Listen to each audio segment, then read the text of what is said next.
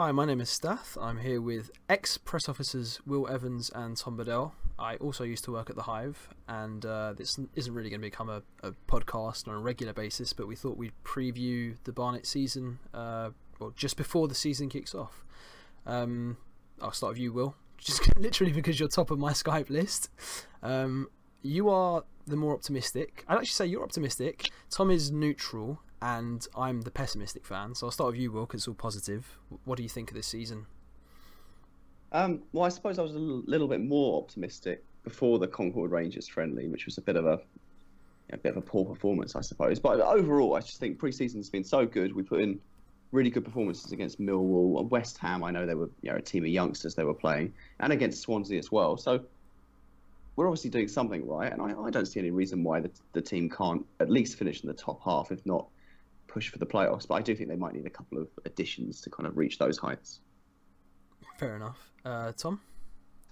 I think uh, I think Will's probably kind of echoed my thoughts there, uh, despite going first. That doesn't really work.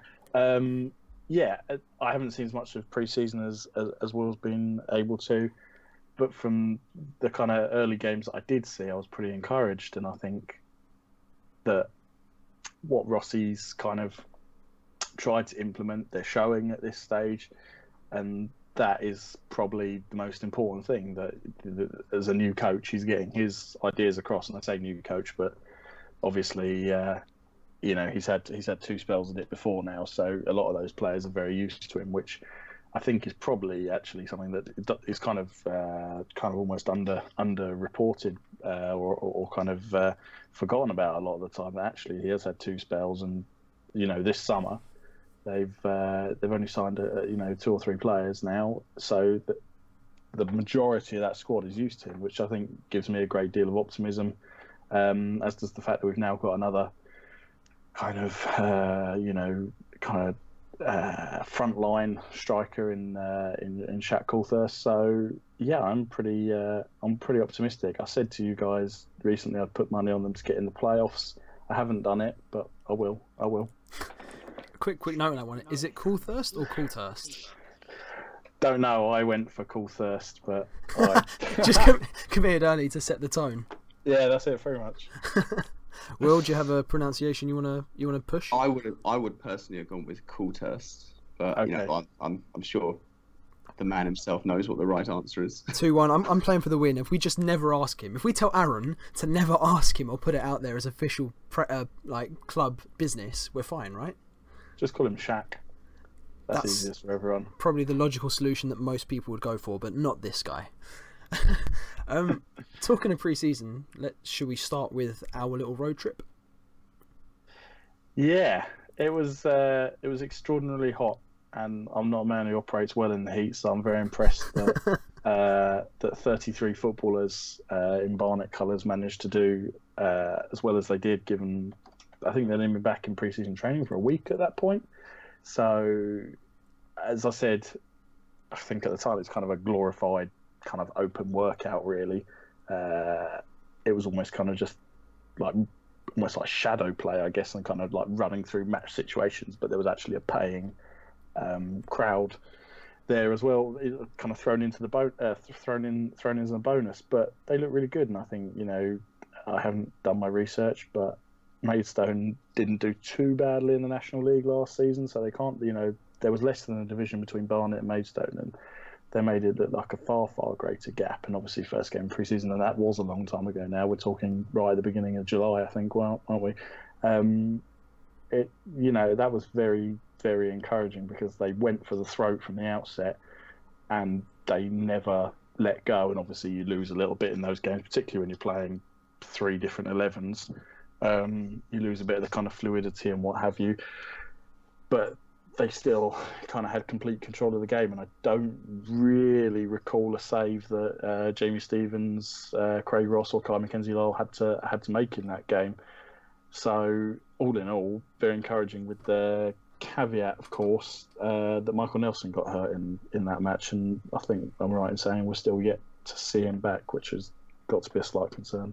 Yeah, also, I think there's been no, uh, well, nothing official that I've read about his injury. The only thing that really sticks to mind was the early um, announcement that it wasn't that bad, but I think given the silence since, it isn't that great. Yeah, and he's pretty extensively documented it on his social media, which I always find uh, quite amusing for a man of his age that he's such a prolific uh, Instagram and uh, Snapchatter and, and Twitter and so on and so forth. First thing we need to do is send this to him. right, Tom has come close to digging you out here, Nels. no, not at all. I, you know, as, as as someone who's old beyond his years, I appreciate that he's uh, he's he's staying uh, kind of up to date with the kids, but. Uh, it didn't look good for a while there, did it? He was icing it and what have you, and kind of keeping it elevated for a little while. So hopefully, it's not too. Uh, those, I should say that those sort of uh, Instagram stories and whatnot have uh, have died down since. So hopefully, it isn't it isn't too serious, and, and we're getting towards um, uh, him him making a full recovery. Or this is like a massive conspiracy, and uh, he's been told not to post about it anymore that is what I'd do if I was uh, still at the, the, club. I have to say because I don't imagine that Rossi would like that information out there if it is serious. I know from previous experience, certainly Martin used to, and I don't think this is a secret um, to anyone. But right back to my time covering the club, uh, he did used to rather fudge the injury news. He'd either make he'd either make, and I'm sure Will will attest this as well, but he'd either make up injuries or say everyone was fit when there was someone out long term, or you know, there was always he never gave you an honest update. So I'm sure uh, I'm sure Rossi would like to keep that under his hat as well. Will um, Tom has has called out Martin Allen for giving inaccurate information. As the press officer at the time, do you want to uh, confirm or deny these allegations? um, I, I think that any smart manager doesn't give away any detail he doesn't need to ahead of a game. And I think Martin Allen was very good at that. So you know, he, why give the opposition the opposition manager more information than than needs be? You know, if you keep them guessing, that can only be a good thing. So I'm sure, yeah, I'm sure he did get involved in some gamesmanship, shall we say, when it came to injury news. But I don't blame him, and I think every manager should do the same thing, really. I was just going to add, actually, uh, I think my favourite one, I'm sure this is right. I'm sure, sure, sure this is right. You can check it out online, I'm sure, if you're that way inclined. But prior to uh, Barnet beating, um, I've actually forgotten who it is, Blackpool in the FA Cup uh, in 15 16 in the FA Cup first round, I think it was at the Hive, 2 0. He said to me in the week that Sam Moulton was definitely, definitely, definitely injured, like 100% not playing, nowhere near it, could not play and as soon as he said that, I thought, well, I'm not going to print that because he's quite clearly going to play on Saturday. and lo and behold, I think he started right midfield because uh, it was about the only position he could crowbar him in to use the uh, the uh, the patented weapon. And uh, I believe one of the goals came came from the weapon from memory. So it, I think he was justified in the long run. I'll give him that one.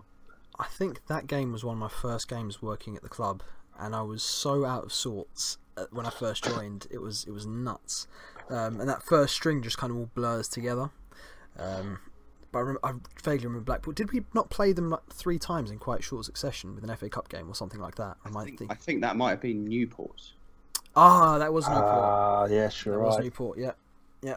Well, this is this is why I need you in my life, just to correct all these stupid memory mistakes I make.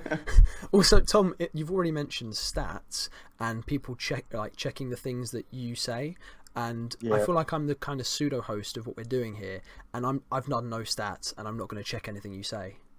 No, that's fine. It's, it's more kind of pointed at the listeners, uh, if there are any. All Hello, two of them. Thanks for tuning in. Um... Mum, I support you. Thank you. Wait, do I support my mum? No, my mum's be supporting me by listening to this. That's that's what I meant. There'll be three devout partners who tune in for a couple of minutes. true, true. So we, we basically didn't really touch on the the Maidstone game. But um, I did. You did, and then I think I took it off course. I'm not, I'm not doing well here.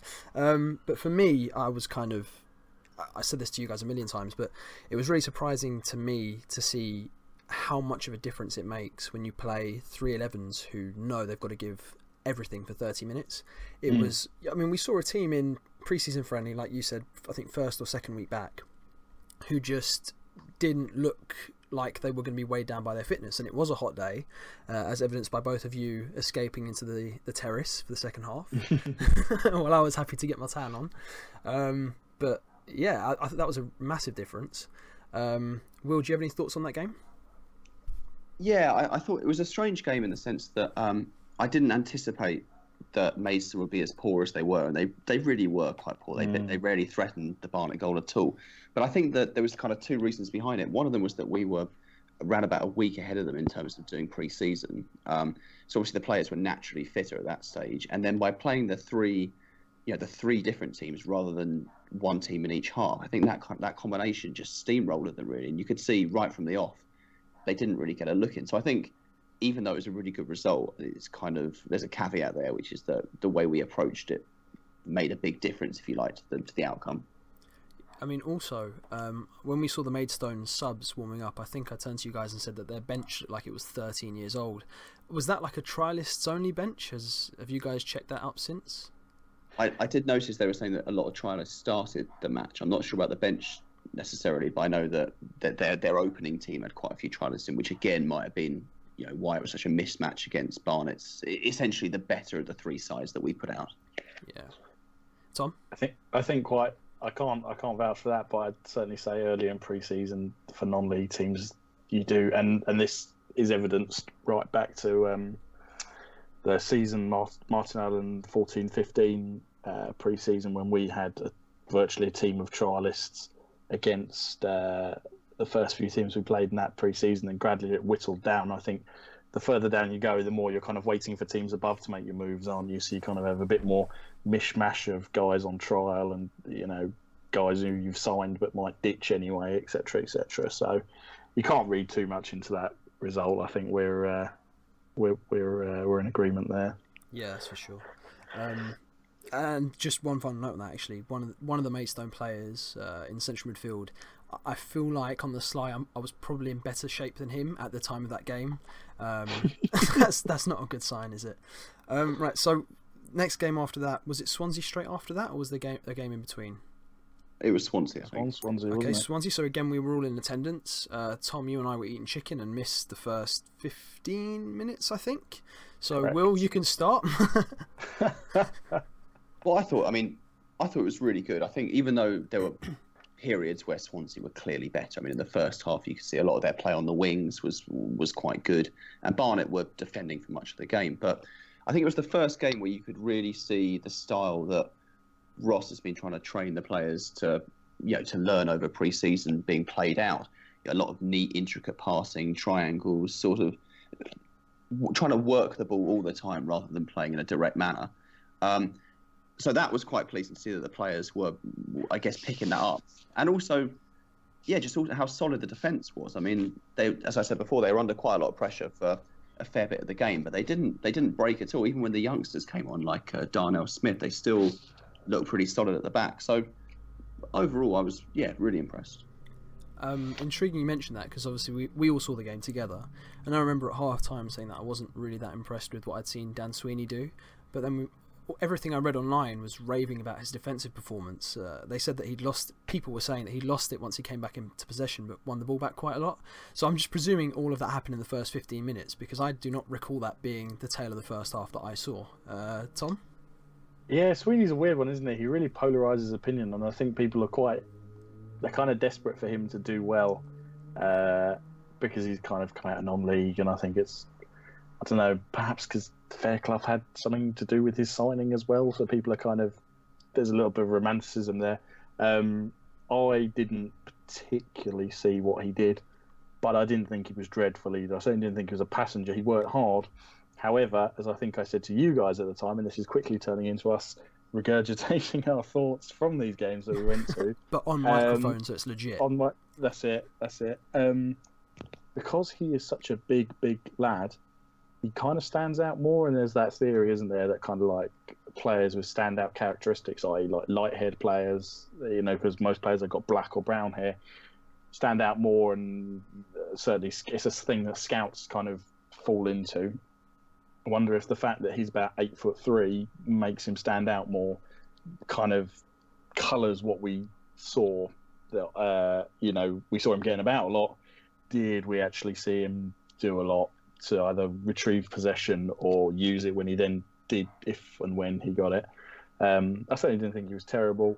I think, and I think the fact that Rossi is using him as much as he has indicates that he's certainly giving him he's certainly giving him a fair crack at the whip. You know, it's, it's on it's on Dan, isn't it, to to say I can be part of it this season, or or, or suggest or suggest otherwise.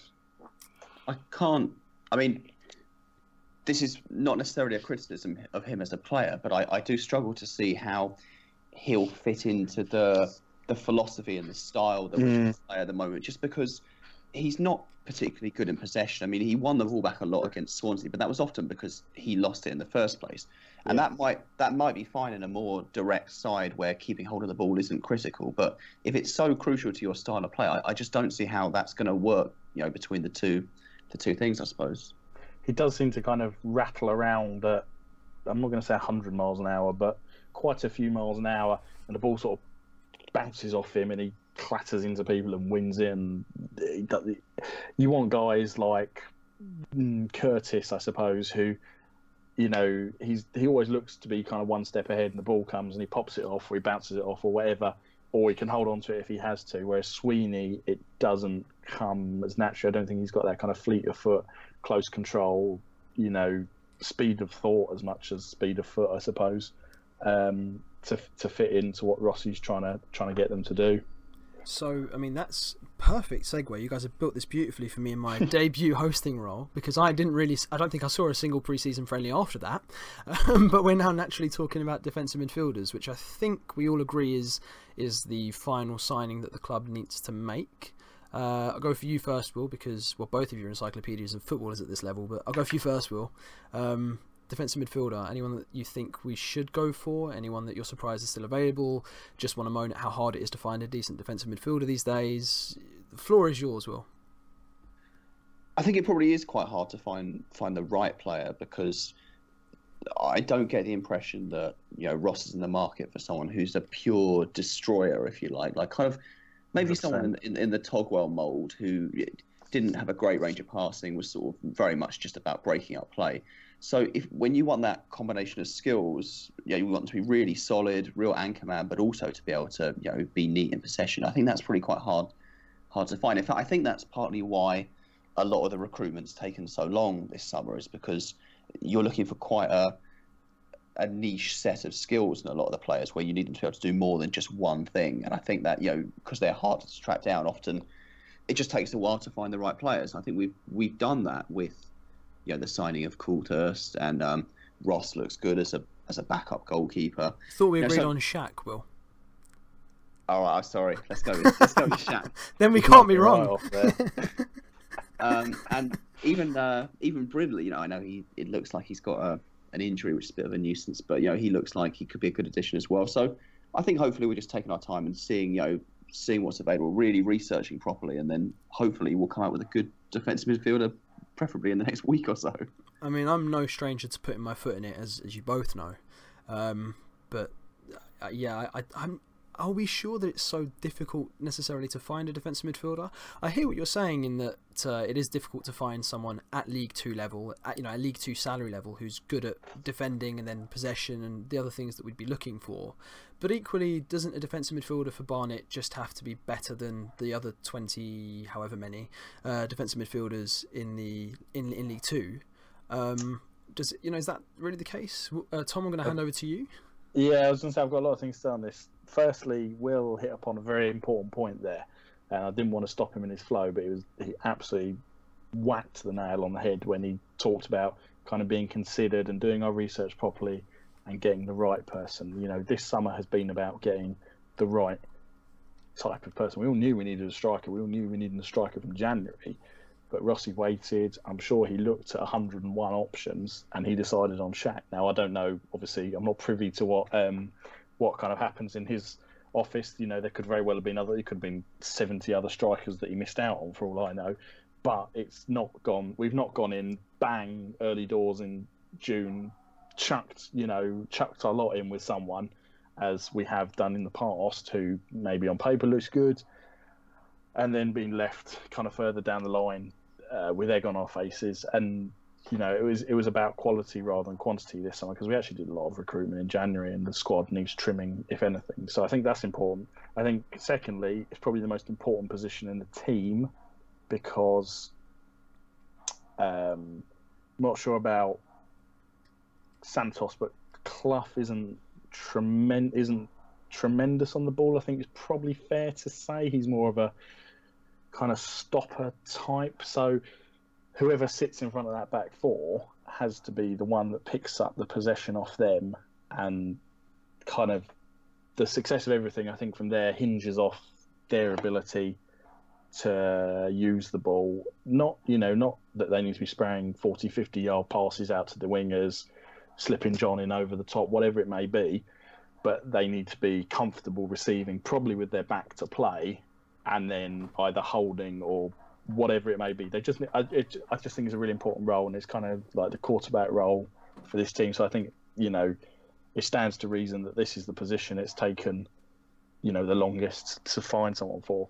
What I would add as well is uh, they thought they'd got one done quite a while ago now, who will probably be starting for another team in this division this weekend, and kind of through no fault of their own it didn't happen. So that probably, and that was a while ago, and that probably underlines how tricky it is to get the right person. Uh, that this was weeks ago, as far as I'm concerned, and you know we're still we're now, you know, a few days till Saturday. What are we now Tuesday? You know the season kicks off in five days' time, and we're still slightly concerned about that uh, that position. Yeah, that's fair I think- enough. I like I that you were the sorry, Will. I like that uh, Tom. I like that you were the first one to kind of dig in with any sort of insider knowledge. Glad it wasn't me. Uh, I was wondering how long it would take. Sorry, Will. Off you go, mate. No, I was just going to say that I think I mentioned about the injury to Richard Brindley. I think one of the biggest sort of annoyances of that is that because we're lacking that defensive midfielder, the ideal person to move into that position on a short term basis would Mm. probably be Harry Taylor Yeah, because agree. he's the only really kind of combative midfielder we've got. But of course, if you now we need him at right back, presumably, unless Brindley somehow gets fit between now and you know the Forest Green game, which I doubt. Um, so I guess it could leave us looking a little bit lightweight in the middle for Saturday. It's Fair the enough. it's the imperfect storm, isn't it? Because if Nelson was fit, then you go fine. Clough can go to right back, Harry can step into midfield, and everything's good.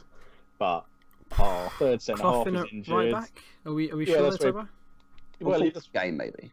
For a game. That's where he played last season, wasn't it? In uh, before kind of Nelson got a little rest right at the end. Oh no, I've seen. I, I understand that, but uh, I mean, we were talking uh, again. One of our off off microphone conversations about Bira at left back. We were all big fans of Bira, but as a left back, he was just he was just would- thrown to the agreed. wolves. I think it's uh, you know fullback is such a specialised position. It's you're doing a centre half a disservice by sticking them out there and quite often exposing them. So I don't think it's ideal, but you could have done that. Uh, what I would say is I think um, Curtis can do it. Not right back. This is obviously kind of being the deepest midfielder, but also you can't, you know, with his energy and everything, you do want him to be the one that breaks forward as well, and you can't do. Well, he's he's also injured as well, isn't he? I mean, you know, he's going to miss, Right, he's well, they- the last last couple, and I think he's going to be out for a little while still. So again, that's another strong. Yeah, I know what you mean. Like quite a sort of. He's a stronger player than a lot of the young. Because then, in the because then you'd say someone like Jack Taylor's got uh, the intelligence and uh, on and off ball ability, but he, you know, he he completely lacks the physique to do the real nitty gritty nasty stuff in that role. So, you know, then you really are wondering, um, left wondering who it's going to be on the opening day. If Curtis is to miss out as well, I must admit that had passed me by. yeah, so I mean, we've we've kind of naturally brought ourselves to the start of the season, which is good. Just before we do that, um, Tom, did you see any other pre seasons apart from the two games we've mentioned? Despite my best efforts, I did not. No excuses, mate. No excuses. so, Will, I'll just. Do you want to just, I don't know, uh, offer a brief recap of what we missed? Uh, the West Ham game was okay, and then uh, was it Bournemouth after not so okay, was- and then Concord not not so okay again. It was yeah Millwall after West Oh, Ham. Millwall, Um, yes. West Ham, I thought was good. I thought it was difficult to judge because you were playing against such a young West Ham team that they were inevitably very lightweight. So it, it, there was an element of kind of men against boys there. Uh, but I still thought we were very good. And again, the, the, it was a really nice style aesthetically to watch. Um, and then Millwall, for me, was the real test because you're up against a team that is generally known for being quite physical, you know, relatively direct. They had their two uh, big strikers up front, Morison and um, the, the name's completely escaped me. Halifax, former Halifax striker.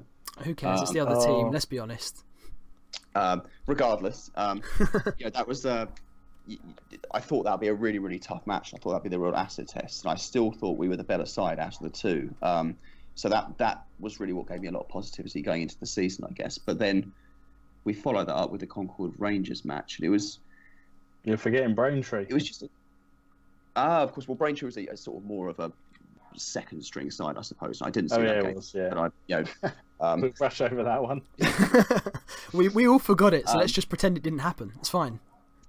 But um, yeah, I, I don't know. I think Concord Rangers weren't good. You know, they, they kind of hit Barnet with three goals that were essentially against the run of play, just very well taken.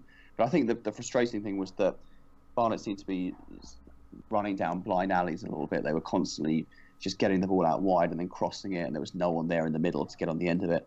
But the big caveat is that you know John Akinde wasn't playing. Um, I presume he had a slight knock, and neither was Curtis Weston. You've got to say, in terms of the goal threat in our side, they're potentially the two biggest starting players. So, uh, as as the as the weeks gone on, I was a little bit disappointed after the game. I sort of started to reconcile it a little bit. And I think maybe those that those two absences played a big part in the result. I think it's also worth adding that um, Barnet away from memory is uh, Concord Rangers' uh, big day out.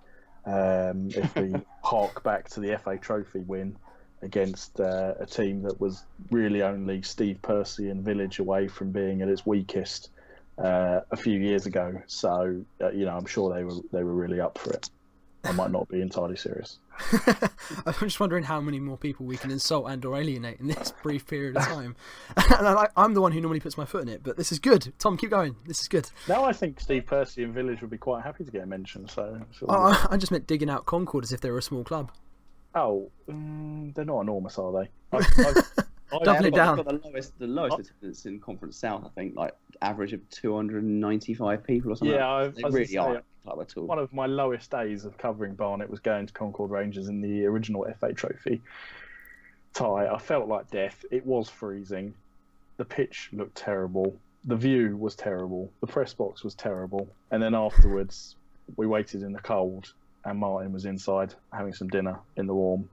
So that was depressing. So I don't have a lot of good things to say about Concord Rangers, particularly as they were managed previously and then from off the top of my head by um, my uh, my arch uh, my arch nemesis Danny Cowley. So Um, well, two obvious things to pick up on here. First of all, as Barnet fans, are we allowed to snoot at teams with small attendances relative to their league? no, definitely. Not. Right, and second thing, why is Danny Cowley your arch nemesis? um, this is a fun story. I, I can't believe I've not told you this, or unless you're just doing a good podcast thing of like extracting something interesting. If I me. win this Football Weekly seat, we'll find out, mate. We will. Um, so a few years ago, when he was, I'm pretty sure at this point he was still at Concord, and um, Steve King, who was then Whitehawk manager, um, got the boot, and he, if you're not kind of au fait Steve King, he's very, he's quite a large in life character on the touchline, very good manager, but um, and kind of in the kind of muck and nettles of the Conference South as it was, it was then he's got the kind of you know the brill creamed hair and the the mac and the white he had white jeans and kind of um, deck shoes on. Uh, when I saw him once against um, a, a, a team uh, beginning with W and that wear blue and playing Ruislip, and um, I thought, wow, you know, you fancy yourself. And then he got sacked. And I tweeted, perhaps misguidedly, um, that you know, I wouldn't miss seeing him on the touchline because his conduct was uh, probably only um, only better than Danny Cowley's. And I didn't tag Danny Cowley in this, despite him being on Twitter, because I'm not that kind of person. Maybe maybe people look at that and go, "Oh, you kind of done it behind his back." But anyway, out of the blue, Danny Cowley rings me up and uh, essentially says that if I don't apologise, he's going to threaten legal threaten me with legal action for uh, for calling him out on Twitter and that I was trying to make a name for myself and get a reputation by uh, by digging out a conference south manager. So uh, what that tells you about Danny Cowley, I'm not gonna I'm not gonna say just in case he uh, gives me another ring. But uh, since then we've been sworn enemies. Um, Danny, if you are listening to this or this does reach you at any point and you want Tom's contact details, I can be bought. We'll just staying out of it. oh, I do not want a legal case on me, my hands. This is just like the good old days. Any sign of confrontation, Will's off by a water cooler somewhere. All right, so I think we've. Uh, that was first of all, that was actually a good story. Thank you. Um, Yeah. I, I hadn't heard that one before. Um, so I think we have now reached th- this weekend, really, in the the, the opening of the season. Um, Will, you're the optimistic one, so I'm going to go to you first. How are you feeling ahead of this game? I, I do think it's a it's a really tough opener. I mean, I think you know you, you never really want to play a promoted team on their first game, you know, in the league, especially in this case, it's their first ever game in the football league. Um, and I think, I mean, I, I- I think it would have been harder if we had to play Lincoln City because they'd have had a huge crowd behind them, whereas Forest Green aren't particularly well supported, so it probably still won't be you know a massive crowd there. But I still think the players will be really up for it, and I think, yeah, maybe because we're looking a little bit lightweight in the centre of midfield. If we, you know, if, if Weston's out again, I, I, I just think it's it's going to be tricky. I still think we've got a good chance. I think we played good football in pre-season, and I think we've got good players. But I just think this is a, a tough opener. I'm just doing my uh, research, and I knew they'd recruited well, but I was just looking at who they have uh, recruited. Forest Green. I've got to say, I'm quite impressed with some of the guys got in. Reece Brown from Birmingham City was very highly rated. Lee Collins, uh, Mansfield Town, who I was sort of the real kind of solid type that you build around in League Two. Uh, Scott Laird from Scunthorpe United in the division above, and Luke James, who I saw quite a few times for Peter, um, sorry for Hartlepool United when he was coming through. He stalled a bit at Peterborough, but he's a really good player as well if he gets it right. Uh, Alex Iacovitti on loan from Nottingham Forest as well at Mansfield last year. Yeah, they've recruited well. Uh, what I will say is they've uh, they've really stretched themselves in pre-season with games against Bishops Cleeve, Shortwood United, Brimscombe and Thrupp, Weston-super-Mare, and in fairness, they've beaten the massive Bristol Rovers 2 0. So we should probably be bricking it. That's another club I've called out. Come at me, Rovers fans. Um, I was just No, going to say, Will, as the as the sort of oldest Barnet fan here in terms of longevity, um, I was wondering if you wanted to get the Bristol Rovers dig in, but then Tom just took it upon himself to go, oh, just more enemies. Just this list is growing. no, in all seriousness, don't come at me, Bristol Rovers fans, because you are massive and you'll bring 9,000, so I'll just get trampled to death. uh, no, it'll be a tough game. In all seriousness, sorry, Bristol Rovers fans, got a lot of respect for what you've done. Um, it will be a, it will be a bloody tough game. Uh, weird little ground, but weird and I'm just digging at everyone here. Sorry, Forest Green Rovers fans. Weird little ground in a nice way, like the kind of ground I like visiting. You know, so tough place to go, and as, Will's kind of, um, as Will's kind of highlighted, you know, first game of the football league, they're going to be bang up for it. A certain Keanu Marsh Brown is going to be even more up for. He's got a point um, um, to prove. So you know, it's just the sort of game you don't want. However, you know, opening game of the season, how cooked, um, you know, how ready are they going to be? You never know. The I think the thing to do in a game against that is really kind of play them at their own game because they're probably going to come straight at us. So they're going to have a soft kind of point. They're going to soft underbelly in a sense. So maybe you know the thing to do in a game like that is really just stick the pressure on, bomb some big balls into John in the first 10, 15 minutes or something, and try and really put them under pressure and say, you know, welcome to, you know, EFL football. This is going to be uh, this is going to be tricky. Um, it'll probably be a crap game and uh, kind of simmer out in a in a one all or a nil nil or something, and everything that I've said will be kind of proven to be rubbish. But it wouldn't be the first time. Um, I'm gonna say, someone go back to you actually. Score prediction or end result prediction? Because you, you touched on it there. I'm not going to go to Will and then come back to you to say the same thing. So what, what do you think? Okay, yeah, it'll be a rubbish one-one. Uh, we'll probably go one 0 up inside ten minutes. John Akinde and second half they'll equalise and it'll just sort of peter out. There you go, very precise. Yeah, that was ridiculously precise. Uh, Will, It's funny because I was going to say something remarkably similar. Like I, I, I'm sure you were. Yeah. I was thinking it's going to be one-one. I think the only person you can you can go to for the goals really is is John Akinde. I can see us, you know, having one really clear opportunity perhaps where you know he takes it and then. I, I, I do think Forest Green will probably be dominant in the game overall. They'll certainly be attacking a lot during the game, and I can. But I, I think we're quite solid defensively through most of the pre-season. We've shown that. So, yeah, I, I go one-one. Seems about fair. Okay, I'm going to live up to my own pessimistic billing of myself and I'm going to say 2 0 Forest Green Rovers win. Um, I know the host doesn't really give much of their thoughts and whatnot, but you know, this is a, a new era. Um, I think He's pessimistic. Yeah, I just I just think that they will be up for it.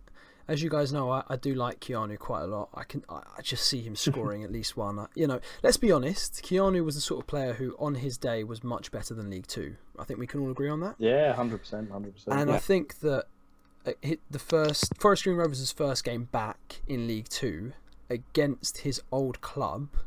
Um, I think if there was how much more motivation can you provide Keanu? This is the exact sort of game that he turns up for. Um, and I think he'll score one. And I, I just, I'm not sure, given what we said earlier about the state of our defence at the moment, uh, with Curtis potentially out with injury, uh, Brindley potentially out with injury, and even if he's in, he's not potentially match fit. Um, I think we've just got a couple of problems in, in defence, and I'm not too sure that we can uh, cover for it with possession or with. I don't think we've got a counter attack that's particularly strong at the moment. So yeah, I'm just not sure. I just don't. I, I think if I were to put it in an optimistic way within my own terminology, I think this game has just come a bit too soon for us. We, we sound like an awfully negative bunch, don't we? There's probably Barnet fans tuning in, like, you know, getting pumped up ready for the season. We're all just going, oh, yeah, might be a draw, probably a loss.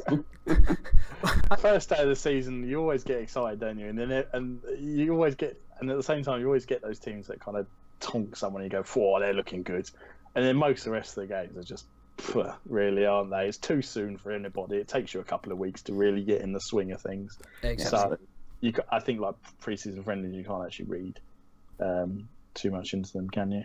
No, I agree. Well, Will, it's my job to be pessimistic. if if we've sounded pessimistic, Will, that's I'm blaming you for that. That's on you. You're the optimistic one.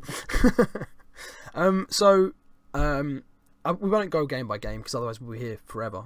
Um, just the first stretch, the first month, maybe the first two months. Overall, what do we think? I mean, we do have a. I think it's quite a difficult start, to be honest.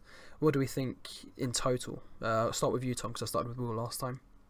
Yeah, it's not it's not an easy start, is it? Because in, in that first month, um, obviously Forest Green we discussed, Tuffy, Luton, uh, rightly well up there amongst the favourites. Crewe is the one that could be anyone's kind of guess. I don't know quite what they're um, um, going to do, but and then Stevenage and Wimbledon, you've got two. Uh, uh, sorry, Wimbledon's the cup, isn't it? Stevenage is obviously a derby and. Uh, they did very well last season to the surprise of many. So I think if you can come out of that month with five or six points, I think you'd be pretty um, you'd be pretty happy with uh, with with with that tally. I've got to say. Okay, and for you, Will. Yeah, I mean, I, it is a really tough start. Sort of just scrolling through the fixtures. You know, if you're looking for an easy game, and you, away matches are, are never easy, and we to be starting against a lot of the you know, pretty decent sides at home. I mean, you've really got to go all the way until Crawley, Crawley Town on yeah. the twenty third before you you know you spot one. In fact, this league's kind of it's strange in general. When we lost Plymouth and Portsmouth at the end of last season, I was kind of looking at the the makeup of the division this year and thinking to myself, oh, this seems a lot a lot easier. Like it's there's less really big teams in it. But now when you scroll through, suddenly there also doesn't seem that many weak teams either. You know, there's a, there's a I know it's a real cliche to say there are no easy games, but it does kind of look like that when you glance at the fixture list. There's an awful lot of sides that are pretty solid, if not potentially spectacular. You know, and yeah, not, that's the first one I can think of where you'd, you'd fancy us to you know win clearly because Crawley don't look like they're in a great state. For the yeah, start. they look like they've had a bad summer, don't they? Tom, uh, go on, They have. They've got Harry Kewell in charge, who, speaking as a Watford, an actual Watford fan. Uh, he was under 23 coach for the last two seasons and he was sacked before the end of last season and Watford fans actively wanted him out which is quite bad for an under 23 coach but even worse when you consider that's at a club that doesn't take a great deal of uh, interest in producing their own players these days. They were so bad they got rid of him anyway. So very left field appointment from Crawley. You can only assume that it's because he's kind of big name. He might have contacts that will get him players in much the same way that Dermot Drummy did last season but I think that's the one I was going to say this. This is a division where there's kind of guys that there's kind of teams that the expectation has been they'll do a lot better before now, or you know they've kind of got relegated and they've kind of got stuck. But you think right they should be pushing for the top seven at least. You know, your Colchester's, uh, Notts counties have been down here for a few seasons. You know, they should do better. Luton, obviously, um, um, are a strong team that've been down here for a while. Mansfield have gone big, uh, and then you know the teams that have come down, Swindon, Coventry, etc. You expect uh, Chesterfield, you'd expect to do quite well. Uh, and then you've got the teams that were in the playoffs last season, obviously, and then you know the ones that have come up. Obviously, the two that come up look really strong as well. And then kind of say, right, there's probably only about two or three teams that you're thinking they're definitely not great. Your Cheltenham's, Morecambe's, um, and Yeovil. You, those are probably the three. And then and then you always know that there's going to be the surprise package like Accrington Stanley a couple of years ago. Obviously, Carlisle did very well last season against the odds, and uh, Stevenage, you know, I hate to say it, did very well against the odds. So it looks like a bloody tough division. But who knows? Barnet could be the team that kind of most people are looking at and writing off that go and do what you know what Accrington did a couple of years ago and get in the playoffs. So that's what kind of gives me excitement and uh, and hope in equal measure. I do think that yeah we've got quite a lot of stability as well. Whereas a lot of these clubs like Mansfield, they've added so many people in that it, it does take some time for these players to all gel together. Whereas you know the fact we've only tweaked our side with you know two, three signings, that could certainly in the early part of the season work in our favour, where the players know each other well. You know they know each other plays well, and it mm. you know it could be a positive. There's Perceived... the optimism I was waiting for. Well, that's the stuff. that's it. Perceived kind of football wisdom is that sign lots of players is good sign no players is bad, but you know, who that is a lot of players that Mansfield have signed, and they're the very much the favourites of the division. But who's to say they're all going to gel? Who's to say they're all going to be as good as they hope? Who's to say they're all going to be fit? Who's to say you can get them all in the team? It never ever works out when you sign that many players, and you know I think they'll be up there because Steve Evans knows how to get out of this division. But it's, it's far from the foregone conclusion that people kind of make out. You know, I think Luton will probably win it, and uh, pains me to say that a little bit as a Watford fan. So, I just want to go back to something you've both touched on actually, uh, regarding how the the difference this season to last season. Because last season, as we know, um, very early on, was it even a month or two in, we, it was like, oh, this is this is a an oddly close season, and then a couple more in, uh, months in it continued to be close, and then you add another month or two, and it continues to be close. Uh, we were challenging for the playoffs at one point, I think surprisingly to us all. Um, and then I think Will, you left the club first, and that's when the wheels really started to come off. Um, new press officer, you know, just couldn't keep it together in the same way that you did. Um, but uh, yeah, on, on a serious level, last season was was tight, and it was tight in a way that surprised all of us uh, for a long, long time. And now here we are, and I agree with you guys. I'm looking at the the league this year. I'm looking at our opening fixtures, and I'm just seeing, oh god, this is going to be a really tough division this year. And I'm thinking, was it tight last year because it was tough, or was it tight last year because the quality wasn't quite there? Um, and how can we learn anything from last season, basically? So, I, I, I mean, I must admit, I'm I'm kind of drawn to your optimism, Will, in that I do think that having some stability and having a squad that, for the most part, experienced last season together actually could be a big positive for us. Um, and Rossi, I, I, feel. I mean, I'm a huge Rossi fan, as I know you both are. Um, yeah. I feel like the more that Rossi is in is in charge, and the more games he has, the more experience he picks up. I feel like he's just going to grow and grow and grow and grow and grow. Um, so I feel like if we can get off to a good start, um, I think that we are going to be in a good place because I feel like there are loads of teams that I'm going to say as exaggerated uh, a point. There are a lot of teams there who some teams would feel they are beaten by on paper. So, Mansfield, for example, everyone's talking about the signings they've made. Some teams in this division may see Mansfield coming up and feel a bit pressured before they even play them. Um, I'm just wondering if, if we can get off to a good start, if we could be one of those teams who just gets a bit of momentum, just rides out that early turbulence, puts ourselves in a good position, and, and cracks on from there. Um, I've not really asked a question, but I'm just going to hand over to you, Tom. Yeah, I did not listen to any of that really, so I'm not going to lie. I listened to the first bit, I listened to the end bit, and I couldn't make head nor tail of the rest of it. So you're probably going to have to cut this bit out. what was the What was the synopsis of your point? Um, last season was tight. Uh, yeah. Here we are talking about this season potentially looking quite difficult. Yeah. Could the tightness of last season provide um, a recent history for us to base this current season upon. Mm. Do you want to go to Will first? Go on then, William. Off you go, buddy. Sorry. Yeah, I- I think that last season was a little bit of a, a missed opportunity in a way because what you seem to get, and actually you seem to get this quite often in League Two, I think, is where the teams at the very top who are pushing for automatic promotion are really quite good sides, and then sort of from the playoffs down to mid-table, a lot of the teams are much of a muchness. It's just depending on who goes in a good run of form at the right time. So you saw, you know, last season we drew two all with Blackpool away, and they scored a last-minute equaliser, and at the time. I, I'm not sure if we were ahead of Blackpool. We were certainly very close to them in the table, and that, that late goal essentially kick-started a great run of form that pushed them into the playoffs, and then they were the team that that got promotion. Um, and I think because we had so much instability in terms of the management last season, it was it, it took away from what would have been a really good chance to go up if potentially we'd had Martin Allen for the whole year or Ross in charge for the whole year. Um, and I'm not I wonder if it will be the same this year. I mean, it does. T- you know, it, it, that tends to be a trend that every year there's that, that. There's the playoffs is incredibly tight to get into. So, yeah, I mean, I guess to answer your question, it's there's we got as much chance of doing it this year as we as we did last year, I guess. Uh, and ever the optimist. Um, Tom, do you have anything to say at this point, or uh, we can crack on?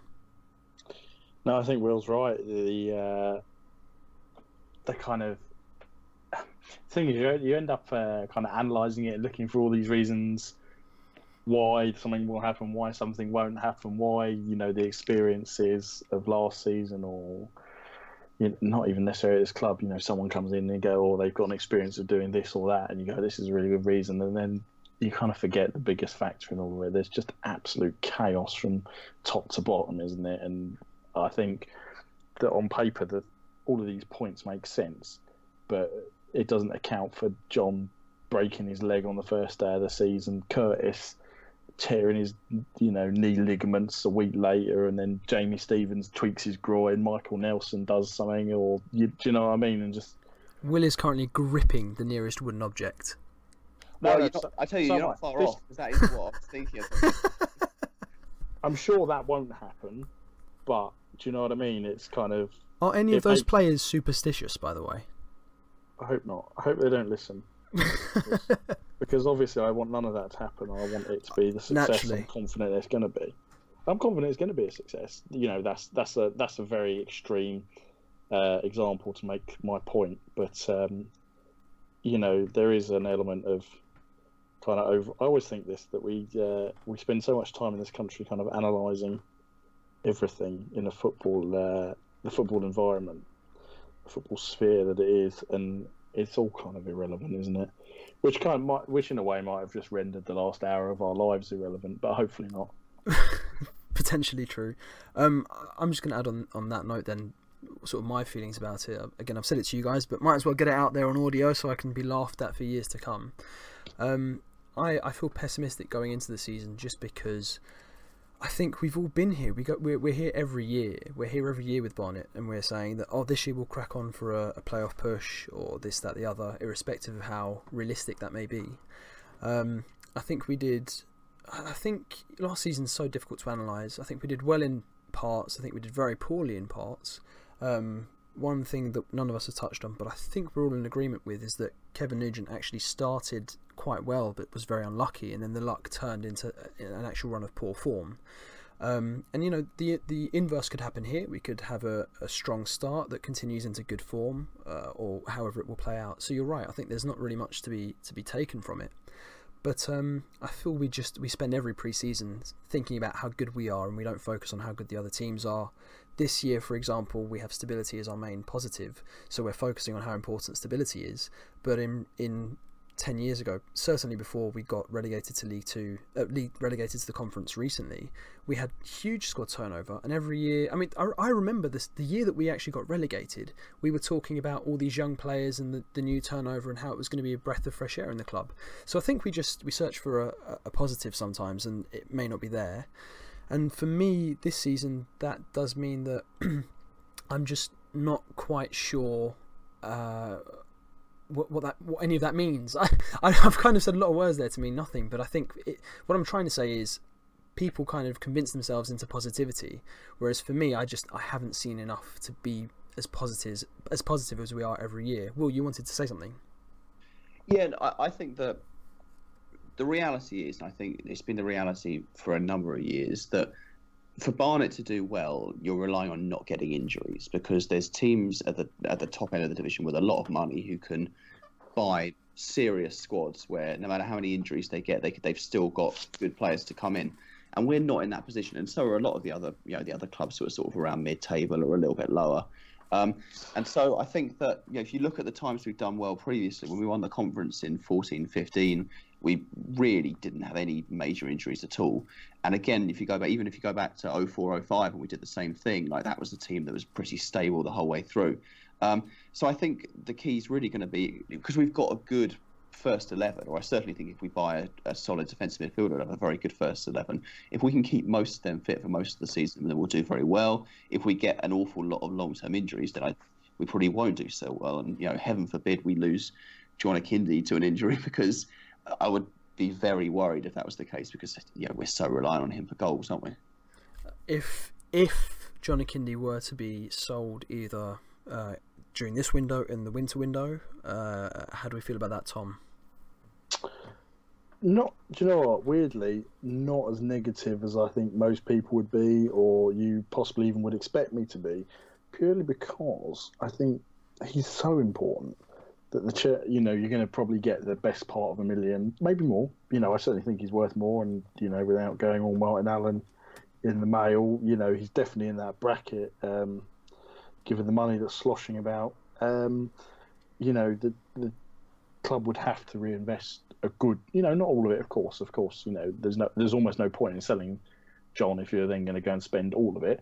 You know, that money can be um, reinvested elsewhere, be it on the squad or infrastructure, or whatever it may be. Um, probably getting a bit deep now. Um, uh, but you would have to spend a good chunk of it because you know just how important he is, and you take that you know this isn't a weakness of Barnet, but you take 30 goals out of any team, or you know, haven't he got last season 20 something, and that's a big struggle. No one has two strikers like that, you know, or very, very, very few teams have two strikers like that uh, in Other history. teams So- do have more goals in the squad, though, don't they? They do. That's probably fair, but I think at the same time, last season was such, as we've alluded to, such a mishmash of kind of people's ideas, coaches, squads, etc. That we don't really know what this squad is capable of fully yet. When kind of playing consistently to one man's ideas, as Will said, you know, we'd almost been better to have Martin Allen for a whole season than change as often as we did. So perhaps uh, with a bit of consistency in selection, tactic, blah blah blah blah, um, people will step up. We certainly you know Curtis, you know, is capable of getting, if not in double figures, then very close. You would expect Jamal. You know, Jamal's a prime example. He kind of Martin quite liked him playing off of John as a kind of false nine, number no, not false nine, sorry, number ten. Uh, you know, and then Henry and Rossi kind of played him as a wing, played him on the right one week, left another week. It's just like if he had one position and he was able to find a bit of consistency in his own performances, you know, he would have. You would like to have thought he would have chipped him with goals. Jack Taylor will surely chip him with goals. Ruben should chip him with goals. The centre halves should get goals from set pieces. You know, it's all there. To there's enough to suggest that goals will come from elsewhere, but you still have to have, if you've got any aspirations of finishing in the top half, probably, given how even we all agree the division looks, then uh, you do need a 20 goal a season man. And uh, if John goes, there's there's no one. I was about to say. However, caveat being, we don't know what Shaq's going to do yet. Um, he's not really ever had a run of consistent games to make a particularly well informed judgment off of, but uh, you know, hopefully he could be that person. I'm sure that's why they brought him to the club anyway. Fair enough. Um, I, I think I think his actual record last year was five in fifteen for Mansfield. I think one of the only stats that's in my head, and it's probably wrong because that's how I roll. Um, but yeah, he, he, he could potentially be a goal scorer. Um, I think we should start to wrap this up purely because it's nearly my bedtime. Um, Will, I'm going to ask you for some predictions. Let's go for where will Barnet finish at the end of the season, uh, and anyone that you think will have a particularly strong season. Perhaps someone who's going to surprise us. Um, yeah, the floor's yours. Um, I think they'll finish 12th.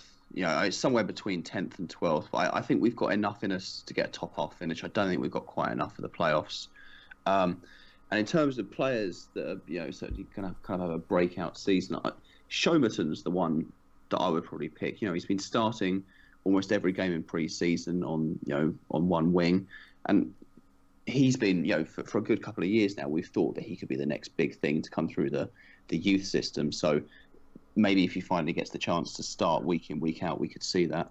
I'm also really interested to see how Jean Louis Akpa Akpro does. You know, we've been using him in more of a, a wide position in in pre-season, and yet that kind of removes the burden of needing to score goals because we know he's not a great finisher. Um, and so those those two, I'm, I'm kind of following with interest, if you like. I was going to ask if we could have a, a section dedicated to Jean Louis Akpa Akpro because uh, he's such a wonderful man and footballer that he deserves it. Can um, I? Um, sorry, actually, on that note, Tom. Actually, I'm really glad you mentioned that, and I'm, it's funny because I was thinking the exact same thing when when Will brought him up. Can I just say that I think Bira and Jean Louis were my favourite players last year uh, to actually deal with. They were very cultured, very charming, always positive around the place. I mean, let's be honest, all, most of the players, if not all, are, are really nice around the hive. But uh, I really like both of them. They were, yeah, they were just two really nice guys who were just really pleasant, uh, very very humble. It's almost like the French are more sophisticated than us, isn't it?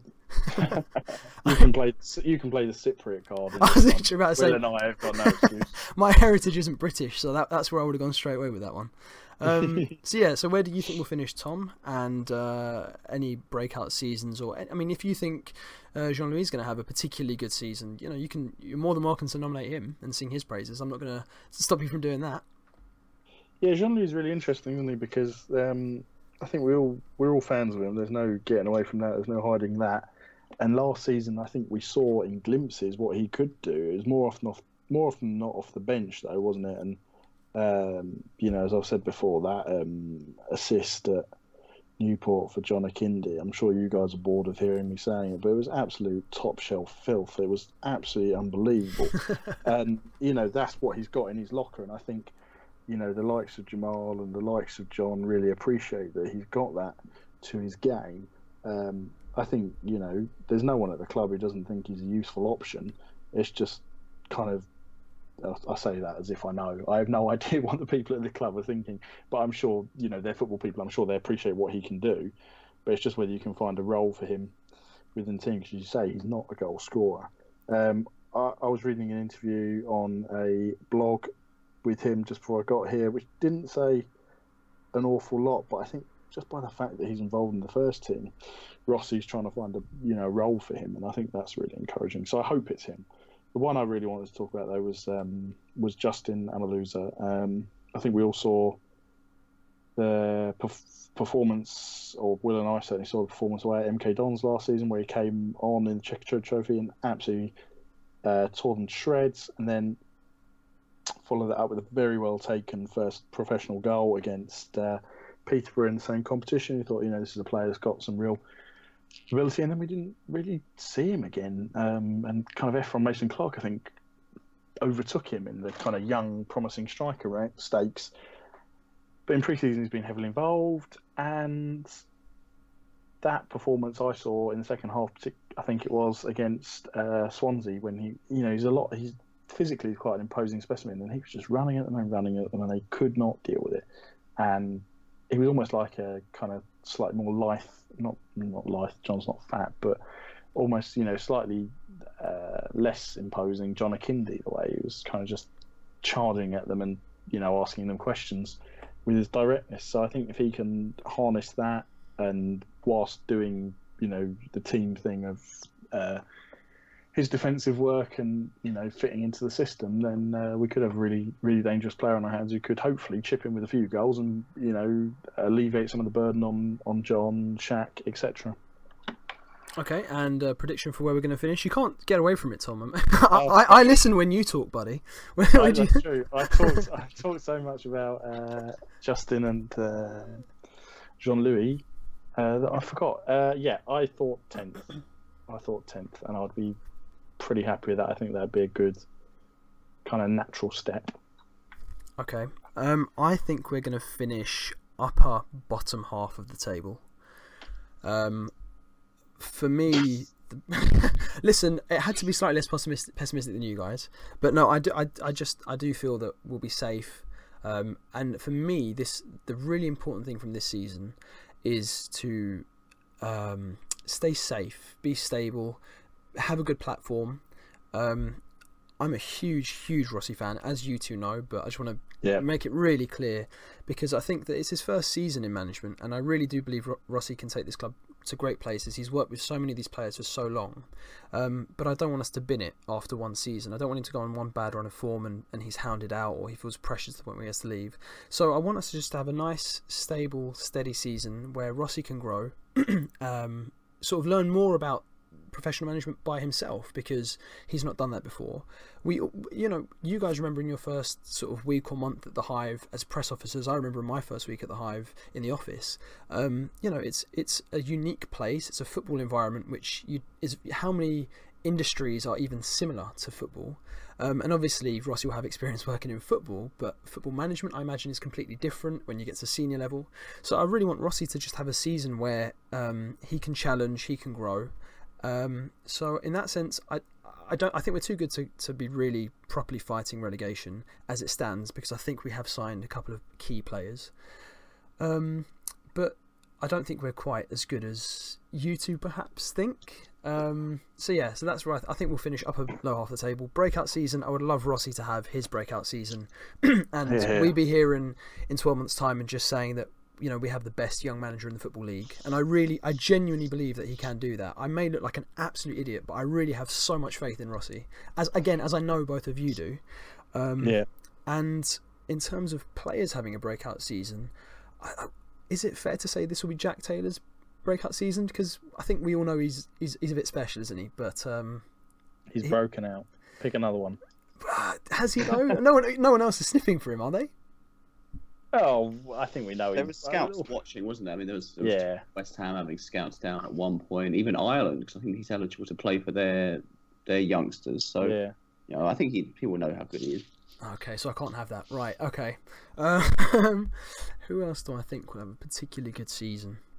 I think it could be make or break for Tutonda. Um, when he came in in January, um, the understudy to Elliot Johnson is not expected to be a particularly good player. Let's be honest, because Elliot is so good and so stable. But I think he actually came in and played really well. Tom, I can hear you stifling a laugh, but I think Tutonda did actually come in and do really well. I'm not laughing at the concept, the idea that Tutonda played well. I never got to saw him. I never had the privilege of seeing him play, but I gather he did really well. So um, no, I was just laughing at the idea that you don't have to be great to back up Elliot Johnson. I think that's been proven in the You- past, isn't it? Uh, when, when, when I, meant, I meant that I think you may have taken that the opposite way from what I meant. I just meant that as Barnet fans, we know Elliot is really good. So Yeah. when we're signing a, secondary left back, we, we're not so concerned with signing someone who's True. who's you know going to do something so strong. It wasn't a, a dig at Elliot at all. No, no, Um, no, no. I get no, no. Sorry. Yeah, I, I've probably now made more of a hash of this than uh, than I originally did. yeah, that's it. No, no, I got that. I got that. Basically, I was digging out Sam Muggleton. Um, Fine, fine. I, do you know what? That completely skipped over me because at that point I was thinking, have I dug my foot in it? no, um, no, no, no. The elephant in the room was Sam Muggleton. um, Fair enough. So yeah, I think Tutonda could have uh, a season where he could really kick on and show that he was underrated when he was signed in January, and uh, Yeah. is actually a much better player. Particularly if it's been kind of mooted, I think that we might play five at the back potentially, and if we do, uh, he does seem to look quite happy as an attacking wing back. Yeah, I'll just add with Tonda, it'd be great because of narrative. Um, he uh, he Narrative lived Claxon. exactly. He lived in uh, Barnet and he went to school at Ravenscroft, where Mauro went to school. So it'd just be lovely to have another kind of local guy, and he was really enthusiastic when I had the privilege of speaking to him after signing for the club. You know, he was really, really enthusiastic about coming to Barnet and how he'd always wanted to play for the club. And I think you know you don't get that uh, in uh, in modern football, so it's it's quite nice. So he's a lovely guy, and I certainly hope he succeeds on that basis. Um, I think actually one other thing that we can kind of add here, and it's sort of touching on our inside knowledge in quotations, but I think we can all say pretty safely that the players we have at Barnet, for the most part, are actually really nice guys, aren't they? Yeah, hundred percent. You've I think, do you know what? That's the the thing that kind of surprised me most about the job was there was no one I disliked. Um, that it's just a really good bunch of, of people, and I think it's kind of one of those cliched kind of manager things that when a player signs, they go, "Oh, you know, he's a really good person." Martin used to say a lot, you know, he's a really good person first and foremost, and that is so important because you've got to work with this guy day in day. You've got to, you know, it, it's a big leap, but kind of the, the kind of take them into the trenches metaphor. So to actually have good people, and I think you've got a nice blend there as well of kind of the the, the experience of Nelson, Curtis, etc., and and then some of the younger boys um, who can make good on their potential this season, and guys like uh, Simeon and you know David Tondu who haven't either played at this level before, haven't played regular first team football before. You know, there's a really nice blend there, and they are genuinely good bunch of people. So and, and led by a genuinely fantastic uh, staff as well. Really great guys on that staff with Rossi. So completely concur, it- concur with that. I mean, not just Yeah. Rossi, but all all the guys. I mean, it, it was the we've all worked office. there. They're all they're all really nice guys to work with. There, there's no one there who's got a chip on their shoulder because they work in football. They are all really nice guys. and if it was done on that alone, then they'd absolutely smash the league. So you know, here's to a good season. This is getting very wishy washy. So Will save us. No, I, I completely concur. I, I- Damn it, Will! One job. they were, you know, the players are always a pleasure to work with, and Ross especially is, you know, a really top bloke. So I wish him all the best for this season. Fantastic. I think that is a great note for us to, to leave it there. Do we have an introduction? Do we just say who we are and crack on? I mean, Um, I've not really thought about this at all. Um, I mean, I, Staffy, Staffy, you've got to start doing it. I reckon as the intro. yeah, I, I think and then, and then it's sort of you be the Jim- Ji- you be the Jimbo, yeah. yeah, that's it. Show him how he should do it. so basically, what we're saying is that this is going to be my audition for Football Weekly. If I don't get the gig, I'm going to blame you guys for you know showing me up in my big big moment. Yeah, that's it. If I do get the gig, you'll be lucky if I remember your names. Lovely.